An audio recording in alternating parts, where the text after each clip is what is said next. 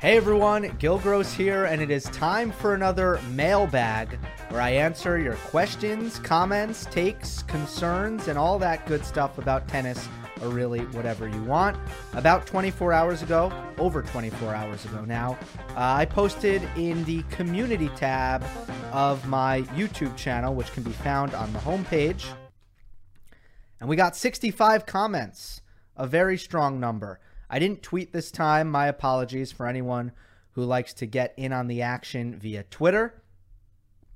But um, I just went pure YouTube here. Hope everyone's doing well. Happy Juneteenth.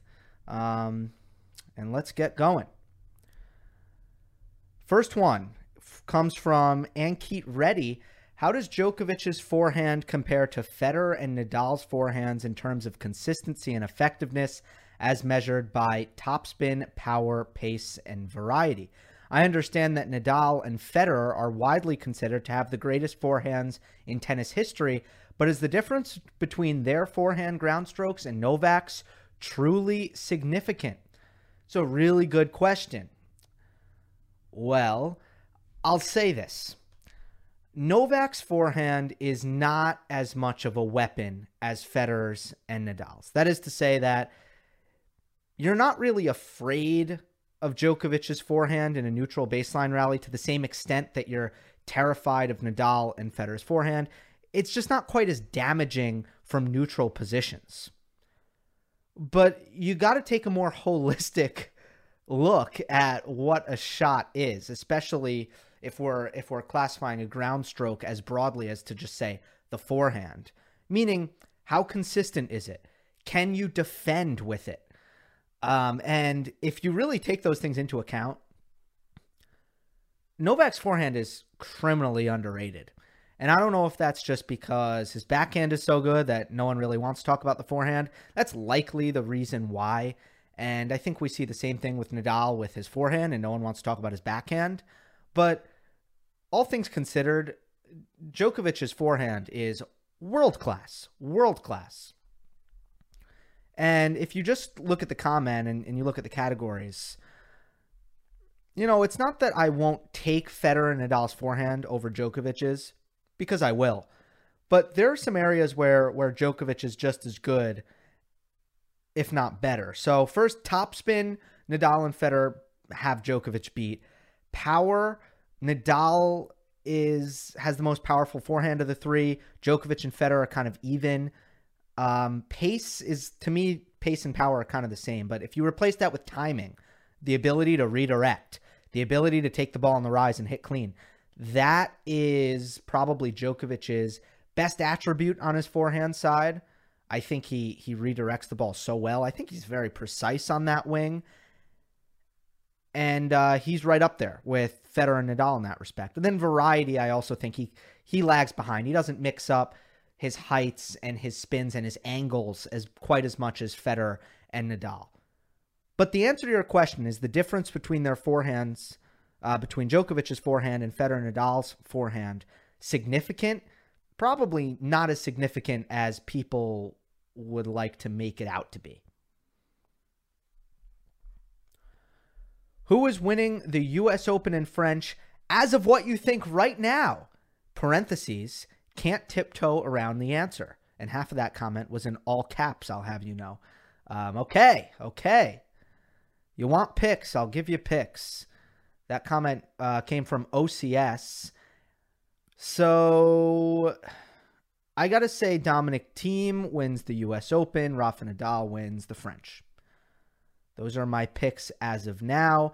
A lot of that has to do with physical conditioning, and I think the the packed schedule will really benefit Dominic Thiem, who is the most in shape player on tour for my money.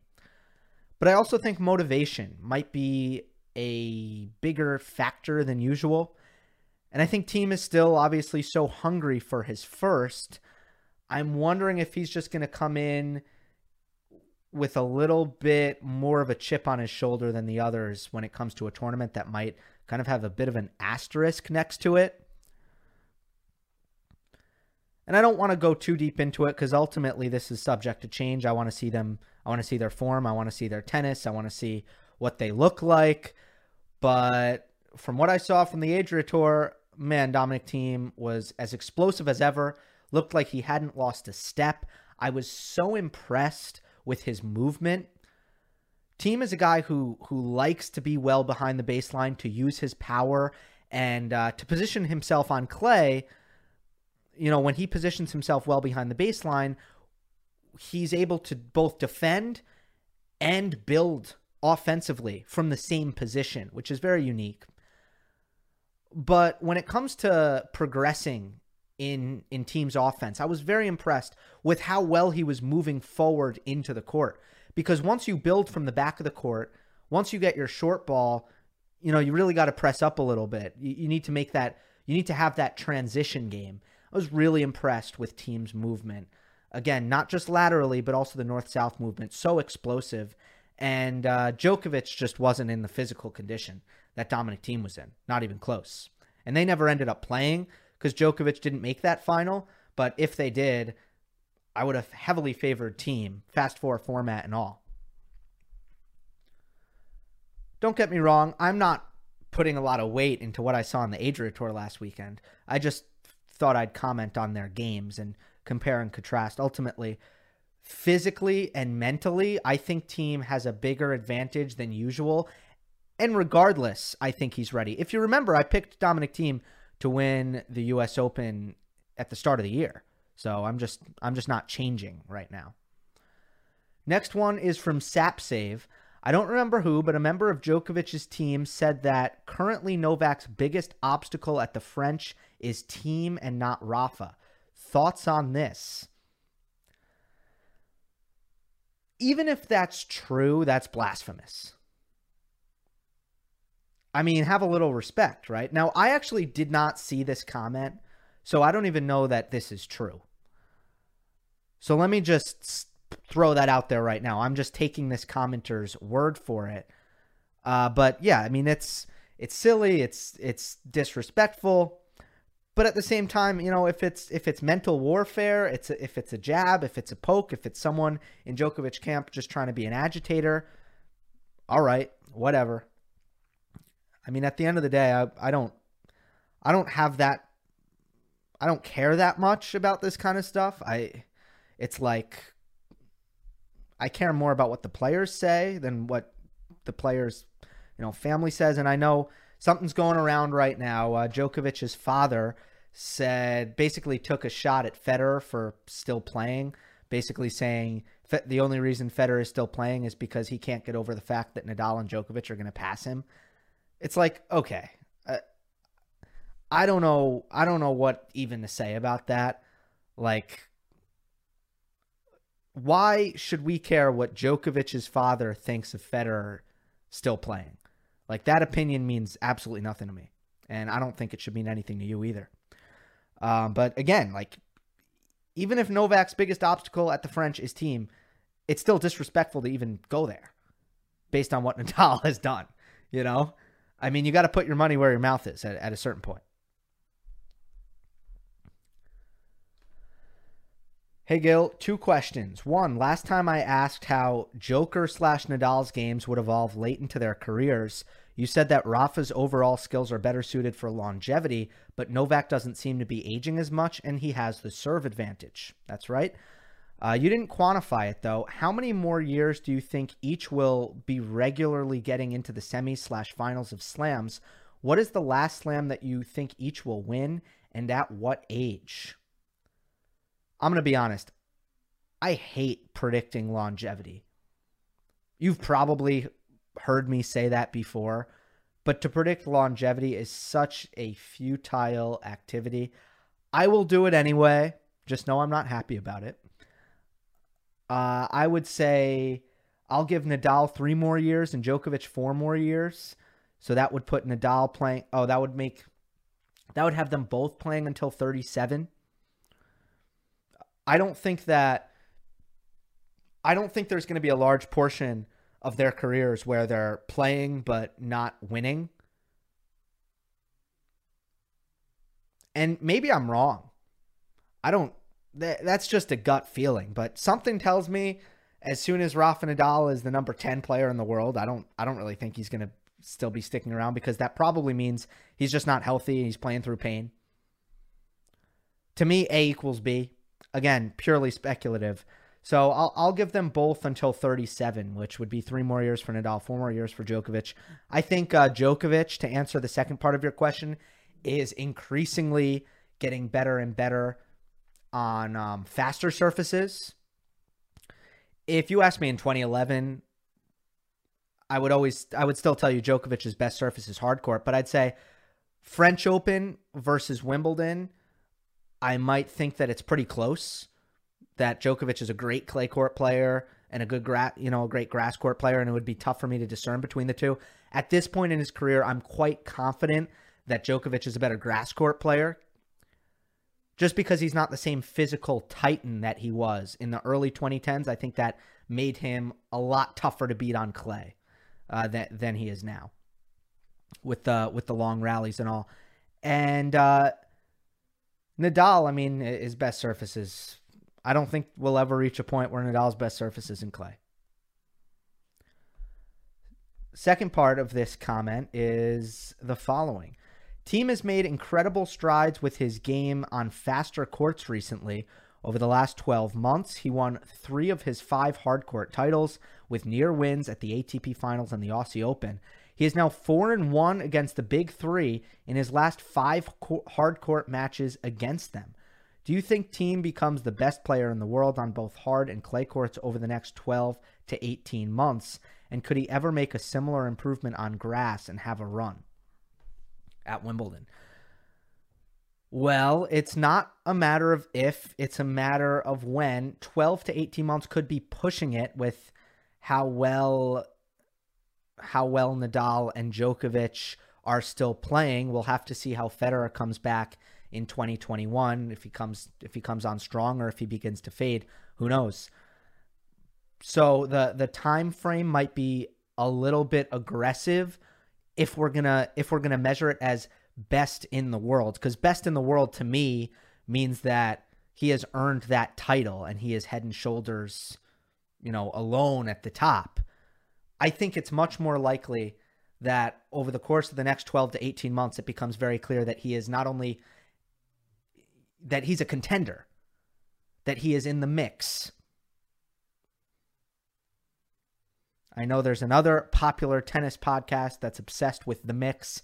I didn't mean to make a reference to that, but I did unintentionally. Uh, but the point is, I think that w- we will reach a point very, very soon where, regardless of surface, there's a strong possibility that that Do- Dominic Thiem could go all the way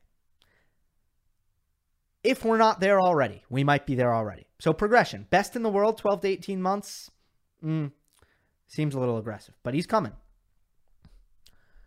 The next comment is from Jose Moreno. What do you think about the four consecutive t- tournaments from the U.S. Open to Roland Garros?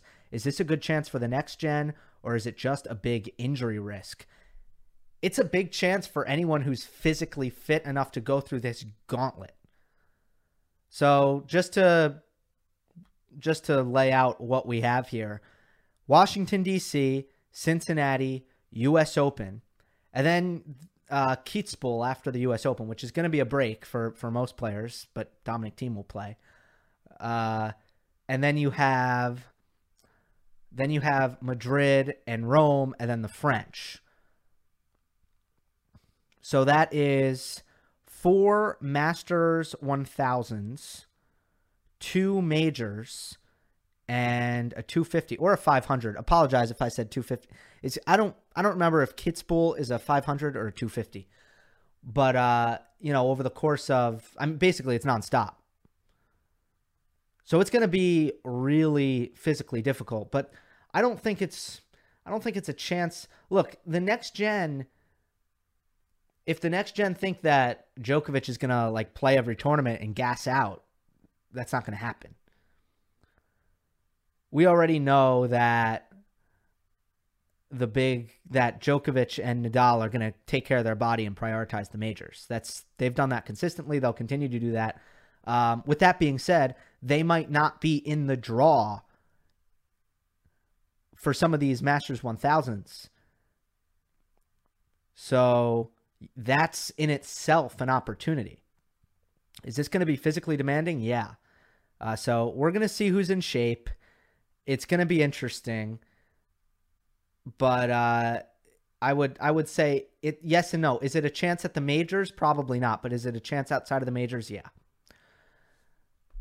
Next comment is from uh, Ollie Patton. Isn't the safe option for Rafa uh, just to play clay this year and skip U.S. Open? He's the massive favorite to win Roland Garros to finally equal the Grand Slam record. Why potentially put it in jeopardy by getting injured on hard court, even more likely after a long break? In my opinion, he should come back on the clay and parentheses hopefully win Roland Garros number 20. Hmm. I again, I think that's that might be a really good option. Might be a really good option for Nadal. That way he could train a ton on clay, get himself physically ready for like a 4-week grind. And it's likely that if Djokovic plays Cincinnati and the US Open um it's likely he's going to have to look, he'll have to pace himself. So there's two approaches. You can like take a break in between. You can take a break after the US Open or you could skip the hard court portion and then you know, train really hard, get ready, get yourself in in shape and then do the whole clay court season.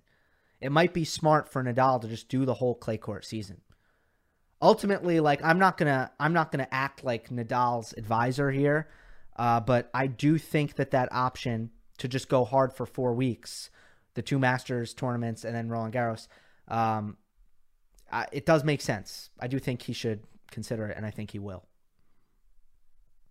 Then again, it's it's hard to skip a major, man. This is still the U.S. Open. Next comment from Amin Dalal. Hey, Gil, Stan played his best tennis at age 29 and reached his best ranking too.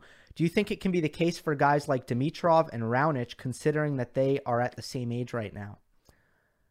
I love what I see from Dimitrov. If you remember what I predicted at the beginning of the year, I predicted Dimitrov to finish the year in the top 10. That was probably my most controversial pick in my year end top 10. I don't know. Uh, what's he, 19 in the world now. So Grigor has had shoulder issues as I as I talked about in um, Wednesday's video when I went over his his um, serve technique adjustment. Um, but you know, if if he's healthy, I do like him to make another run. Raonic has been very up and down, very hot and cold. He's had injury injury concerns of of his own. It's hard. It's really hard to read his career right now. I think both have a chance for another surge, but uh, you also need to you know you also need to step back and and think about what the ceiling is for both. And I don't think either have I think both can can maybe get back into the top 10, but not by much. So, I don't know. It's it's hard to say, but I, I that's the best I can do here. I, I would be more bullish on Dimitrov getting back into the top 10 than I would Raonic, though. Sachin says, Who of the real Grand Slam contenders, pretty much the top six, I guess, do these circumstances favor most between the long layoff, not much rest time, smaller teams, and no crowds? Um, that's the first question. Yeah, Thiem is is kind of my answer because he can handle it physically. Smaller teams, I don't think that's going to be much of a factor. The U.S. Open is, I think most of the, the top players will bring who they want to bring because the U.S. Open is allowing players to rent out private homes outside of Manhattan. And I think most of the top players who can afford it will take advantage of that uh, the players maybe a, a rung below have the option to rent out a second hotel room, which would enable them to bring three team members. Or if they want to bring a family member, if they have, let's say, uh, a partner, they can bring their partner and then two team members. So there are options there. I don't think that that'll uh, make much of a difference. No crowds. You know, here's here's the thing. this might be hard to hear for some people, but crowds don't play into a tennis match probably as much as people want to think they do. And I, I would love to do a really a good deep, you know, data dive into this and, and maybe someday someone will do this or I'll do this. But you know, I just read an interesting book. I read uh, Jon Wertheim's book uh, with Tobias Moskowitz called Scorecasting, and they analyzed what um, why the home team wins so much more often in almost every single team sport, whether it be soccer, football, basketball, baseball, hockey. The home team usually wins, and something that we take for granted. Um, but if you really break down why and you use data to figure out why, it's it's largely because the crowd in- influences the officiating. It's quite the revelation. Don't take my word for it. Read the book. Uh, but but in general, I don't think no crowds is going to affect tennis much because you know we don't see we don't you don't clearly see French players doing better than usual at the French Open or American players doing better than usual at the U.S. Open outside of the fact that they're generally playing on on surfaces that they train on a ton and perhaps year round or, or not year round, but they grew up on. Um, and then I, I do think that there there's some some extra motivation for the American players and the French players, and then you have an extra comfort factor. Um, I, I know, you know, I know John Isner would probably take exception and say I'm I'm way better in the United States. You know, so it's hard to say for sure, but look, you know, Tim Henman didn't win Wimbledon. Uh, it took forever for a British person to win Wimbledon. French person hasn't won since uh, since uh, Yannick Noah, um, and then it was a while before then. An American ha- hasn't won the U.S. Open in forever. When's the last time an Australian won the Australian Open? I'm uh, I'm gonna do a quick a quick search because I don't think Rafter won it. Did he? Maybe he did. Hold on. Um, okay, so list of Australian Open champions here. Let's go to. Let's see. I'm in the 90s here. Oh, what the heck? It's been a really long time, hasn't it? Do you have to go back to Mark Edmondson in 1976. Wow. I I got to say that's worse than I thought because you know, a, a, lot of players didn't play the Australian Open even in the 90s. Sometimes players would skip it. So that that's surprising. Wilander, Edberg, Lendl, Becker, Courier, Sampras, Agassi, that's kind of the 90s and then in the 80s uh, you know, Vilas won it twice. Vitas Gerulaitis won it once. Connors won it once. But then, yeah, it was really in 1976. Mark Edmondson won. John Newcombe, another Aussie, won it in 75. Newcombe won it. And then if you go early 70s, you have uh, Rosewall and Laver won it in 1969. So, yeah, I mean, again, we need an. Uh, I would love a uh, empirical study to be done on this, but I don't think that the fact that there's going to be no crowds, I don't think it's going to it's going to play too much of a factor. And I know I'm just talking about about home crowds, right? But what about what about, you know, Novak Djokovic and Roger Federer in that matchup? The crowd hasn't really propelled Federer to too many victories recently. Um are you going to continue the classic match analysis? Yeah, I'm going to do a couple more of those for sure. Uh, but thank you for the feedback. I, I, like to hear that. You know, if if I hear that you guys like stuff, I'll keep doing them. Three, uh, where would you rank Federer among the best pure baseliners, both of all time and currently? Um, so all time, I'd put him behind Borg, Nadal, and Djokovic and then I'd probably put him ahead of everyone else. the way the game has changed, it's going to be bi- that question, best pure baseliner, that's going to be biased towards recent times. That's just how it's going to be. Um, and then right now, I would say it'd be pretty similar, although perhaps, uh, perhaps at this point, pure baseliner, Dominic Thiem is is probably better at this point.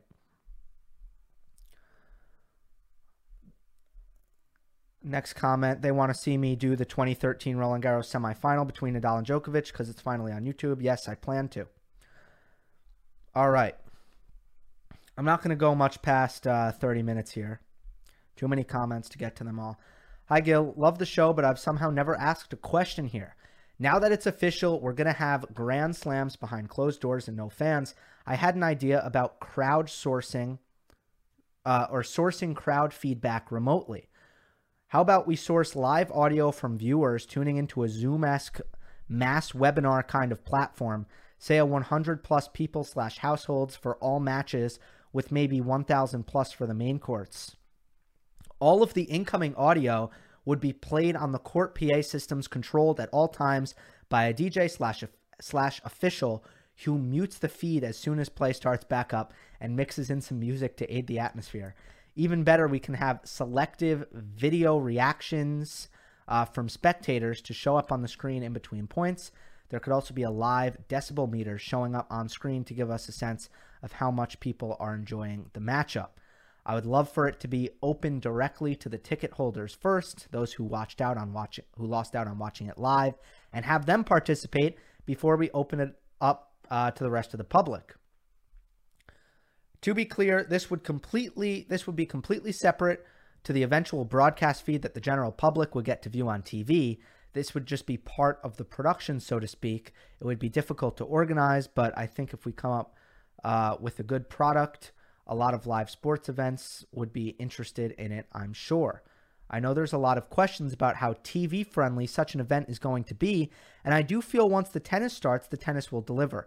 At any rate, rate if a Grand Slam is underway, you bet I'll be tuning in. That's why we need to start thinking of innovative ways we could create the ideal product that could make the best of the situation we find ourselves in.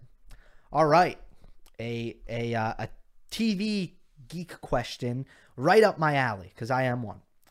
Um, tennis is an inter- is in an interesting spot when it comes to piped in crowd noise. I've seen it work really well and I've seen it work really poorly. UTS tried to do it. I do not think it sounded good. I do not think it sounded natural. I don't think it worked.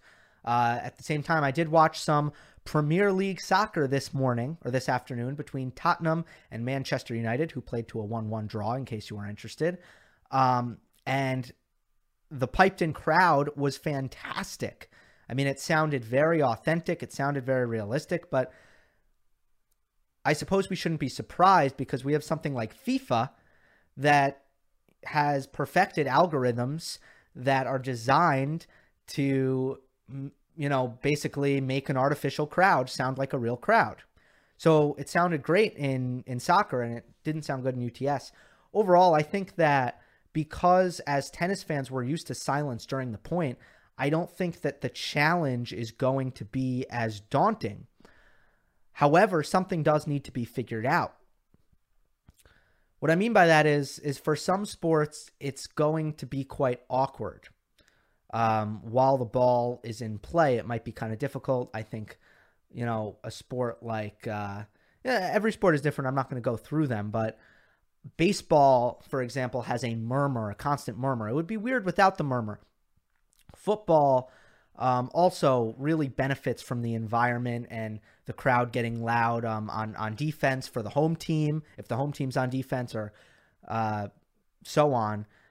I do think that tennis is in a pretty good spot since tennis fans are used to silence, uh, but they do need to figure out something. I don't think piping in crowd noise is probably the best idea in tennis. I don't see it. If it's done well, it'll work but I do wonder about options such as music between points uh, or options such as um, miking up you know the the coach's box or doing interesting things with with the broadcast um, i'm not sure if if piping in crowd is going to be the best idea however if your idea could could work, that'd be kind of cool. That would work. All right. I will go for five more minutes here. Under 25 plus Thiem power rankings for career potential. Okay, under 25 plus Thiem. Number one, I will put Thiem. Although he's he's old, I'm still going to put him number one. Uh, Thiem, Jannik Sinner, Tsitsipas, uh, uh, Carlos Alcaraz, Medvedev, Zverev.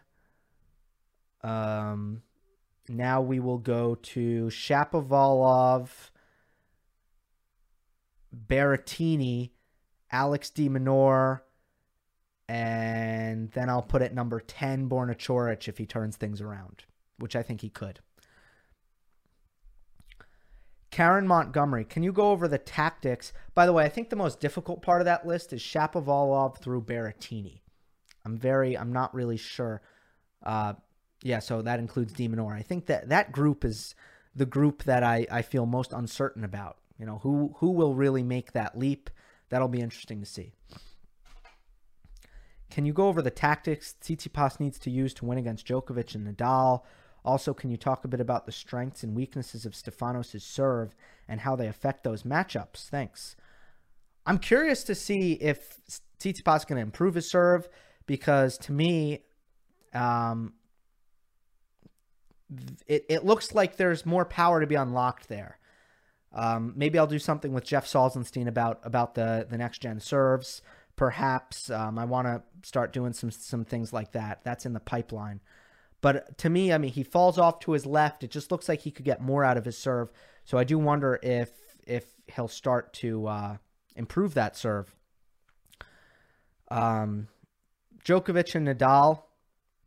It's all about getting ahead in the rally for Tsitsipas. It's all about first strike tennis, uh, serve plus forehand. He is best when he is um, playing with margin on his forehand and approaching the net. That's when he's best because he he is su- he has such a really he has such a great transition game, but he needs to use it as soon as he becomes he tries to become a grinder, a grinding baseliner. It's not good, or, or even an aggressive baseliner. I mean, he really needs to use his all court game. That's when he's at his best. Hey, Gil, can you give your insights on the advantages that Andy Murray has in terms of tennis prowess um, had help him overcome the big three? Has he overcome the big three? Well, yeah, I'm not. So I'm a little bit. I'm a little bit confused by what the question is asking, but I'll give you top three strengths of Andy Murray. How about that? The number one strength is his consistency. Number two is um, his feel for the court, moving the ball around using the geometry of the court. What Murray will do, he's not overly proficient at finishing the point, but he's great at moving you around. And number three is his fitness. Number two might be should, maybe should be his fitness, but when you put all those things combined, when you see Murray play lesser opponents, he will run you until you miss. You know, he doesn't need a big forehand. He doesn't need to come to the net and hit great volleys. He doesn't need, you know, the the biggest serve in the world because he will just he will just move you around until you are exhausted and you miss. We will end on, let's see, we're at 33 minutes. Yeah, let's end on this one. What are the most underrated shots slash aspects of the Big Three's games? Also, what do you think is the most underrated shot, player's shot in tennis? Uh, Big Three, I think, I think Nadal and Djokovic are, are a similar deal. I think Djokovic's backhand is so good that his forehand is underrated. We got to that at the beginning of the show. And I think Nadal's forehand is so good that his backhand is way underrated. Nadal's backhand, he has so much variety on that shot that people don't realize. His slice has gotten really good, but even on his drive backhand, the way he mixes up heights and and, and spins, he's able to flatten it out. He is ex, ex, extremely comfortable going down the line. He can hit it close stance, he can hit it open stance. He defends on his backhand side better than he does on his forehand side. The Nadal backhand has is is very underrated. There's been points in his career where it's dipped a little, but certainly, certainly over the last two three years, way underrated. For Federer, it's his endurance, his fitness. I mean, you just you rarely see Federer get tired, and sometimes people point that out, but if you think that that's just a product of like Federer ends the points quickly, you're kidding yourself. Federer has really great fitness, and I think because he something about the way he moves around the court, people look at it as something other than fitness. People like to look at it as like grace or which he does. I mean, the you know the way the way he moves his feet, it is it's extremely graceful. But that doesn't mean he's not in unbelievable shape. Uh, I think he has probably underrated cardio and tremendous muscular endurance. He rarely gets tired, and that's um, extremely underrated with Federer. Most underrated shot in tennis, period. Whoa. Probably at this point, the Tsitsipas forehand, maybe. Uh, maybe it's the Dominic Thiem. No, everyone knows. I don't know. Underrated is tough because now we're measuring public perception. Um, maybe the Wawrinka forehand, same thing. I mean, people people are so obsessed with the Wawrinka backhand that nobody realizes how good his forehand is because his backhand is pretty. So that's one for sure. Um, yeah, I think that's that's it. That's my that's my top two. Maybe the Tsitsipas and the Wawrinka forehand. I like Wawrinka forehand though. That's a good pick. I also think Monfils. People don't talk about how good his uh, down the line backhand is. Great down the line backhand. All right. Better stop me before I start talking about Jan-Lennard Struff's drop volleys, right? Um, sorry if I didn't get to your question, but um, I will I will continue to do this from time to time. If it's an evergreen question, feel free to go back here, copy paste your question, ask it again. I'm sure um, at, at some point I will get to it. Uh, looking forward to the Adria Tour this weekend as it hits Croatia along with UTS. Another great week of content coming. Hope you enjoyed. Don't forget to subscribe. I'll see you next time.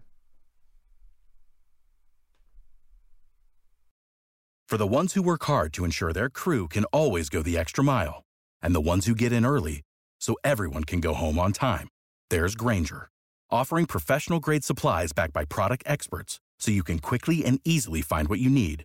Plus, you can count on access to a committed team ready to go the extra mile for you.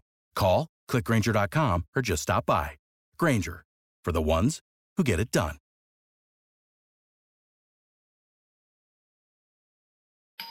Our house is a mess. Come on in. I'm Amber Wallen, internet comedian, plant queen, and host of your new favorite podcast, Fly on the Wall. Okay, that's pretty presumptuous to assume that this is going to be their favorite podcast, by the way.